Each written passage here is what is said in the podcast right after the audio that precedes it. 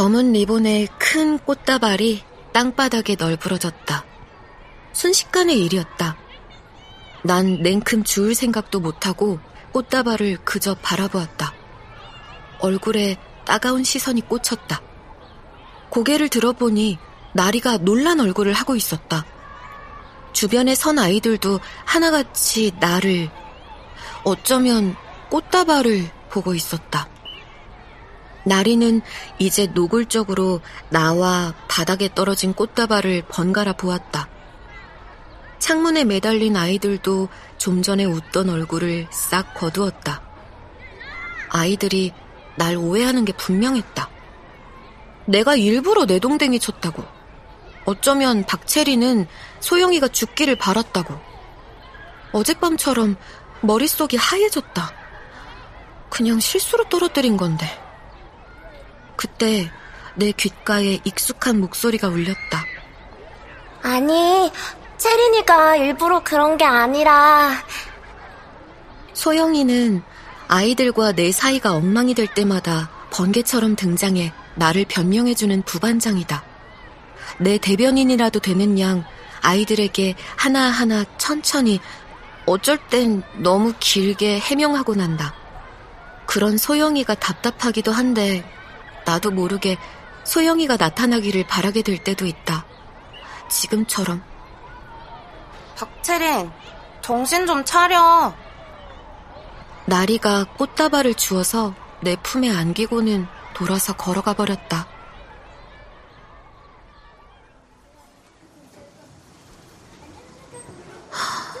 꽃다발은 어떻게 하지? 죽지도 않은 애 책상 위에 올려놓을 수도 없고 버릴 수도 없고 그나저나 소영이는 왜 안 오는 거야? 하는 수 없이 내 책상에 올려둔 꽃다발에 눈길이 닿을 때마다 한숨이 나왔다. 소영이 자리를 바라보다가 아직도 화가 난 듯한 나리랑 눈이 마주쳤다. 그러고 보니 나리랑 말다툼한 것도 정말 오랜만이다. 마지막에 언제였는지 기억도 나지 않는다. 5학년 때까지는 허구한 날 싸웠다. 다들 우리 둘이 똑같아서라고 그랬는데 6학년이 되어서는 나리와 내가 싸울만 하면 늘 끼어들어 기어코 말리는 소영이가 있었다. 여러분, 어, 우리 반 부반장 소영이가 어제 시골 할아버지 댁에서 올라오다 교통사고를 당했어요. 사고로 소영이랑 소영이 아버지, 어머니가 돌아가시고 선생님은 끝내 말을 잇지 못했다. 선생님이 우리 앞에서 울면서 소식을 전하는데도 김호준은 도저히 못 믿겠다는 듯 고개를 절레절레 흔들었다. 다른 아이들도 믿기지 않는다는 표정은 마찬가지였다. 모두들 큰 충격을 받은 모양이었다. 울고 있는 사람은 선생님뿐이었다. 선생님의 울음소리가 멀어졌다 가까워지기를 반복했다. 머릿속이 다시 아득해졌다. 어젯밤부터 멈추지 않는 롤러코스터를 탄 기분이다. 어딘가로 올라갔다 급하게 떨어지기를 계속하는. 조금 뒤에야 아이들이 웅성대기 시작했다. 짝꿍이 옆에서 내 눈치를 살피다 꽃다발을 집어들어 소영이 책상 위에 놓고 왔다. 내가 꿈쩍도 하지 않아서 그랬을 것이다. 연화가 큰 소리로 울기 시작했다. 연화의 울음을 시작으로 여기저기서 아이들이 흐느껴 우는 소리가 번졌다. 어떡하냐고 울부짖는 목소리는 영진이었다. 선생님은 우는 아이들을 말리지 않고 자신도 갑티슈에서 화장지를 뽑아 연신 눈물을 닦았다. 바로 앞에 선 선생님이 울고 뒤에 선 아이들이 울었다. 내 눈도 뜨거워졌다. 그런데 이상하게 눈물은 나지 않았다. 반 전체를 휘감은 울음소리가 아주 먼 데서 나는 것만 같았다. 짝꿍이 나를 흘기 쳐다봤다. 괜히 오해받을까봐 난 고개를 푹 숙이고 긴 머리로 양 뺨을 가려버렸다.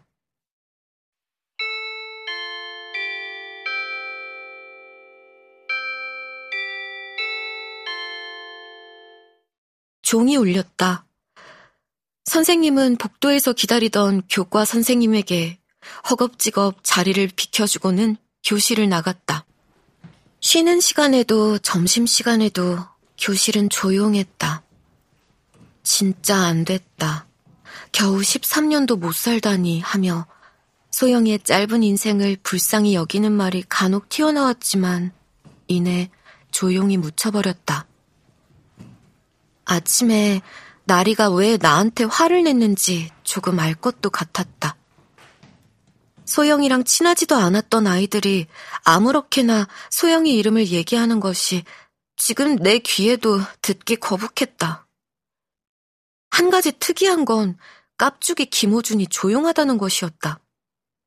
아침에 가짜 뉴스를 떠들어 날 곤란하게 한 뒤로 계속 조용하다.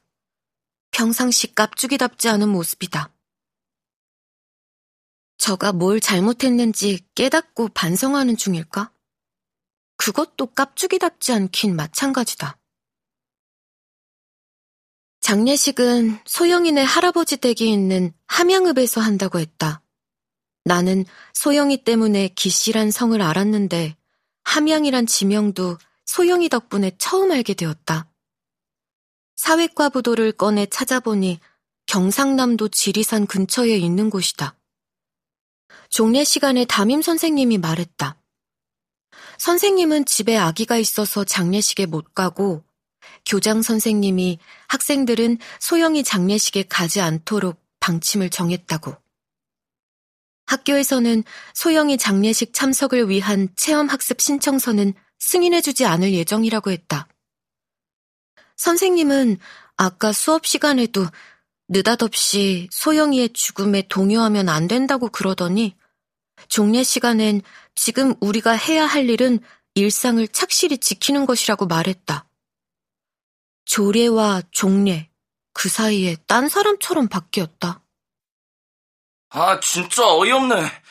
소영이가 자살한 것도 아닌데 뭘 동요하지 말라는 거야? 우리가 무슨 짓이라도 저지를까봐 저러는 거야? 오늘 담임 진짜 이상하다. 영진이 목소리였다. 우리 반에서 욱하기로 유명한 반항아. 영진이도 연화만큼은 아니지만 소영이랑 꽤 친했다. 며칠 전 소영이에게 느닷없이 배신자라고 말한 뒤 화해를 하지 않은 상태이긴 하지만. 반장, 뭐라고 항의해야 하는 거 아냐? 친구 장례식에 갈지 말지를 왜 학교에서 정해? 그리고 소영이는 부반장이잖아. 맨날 우리 부반장 부반장 그러면서 소영이 엄청 챙기더니 오늘은 왜 아무 말도 안 해? 영진이가 가만히 있는 나를 끌어들였다.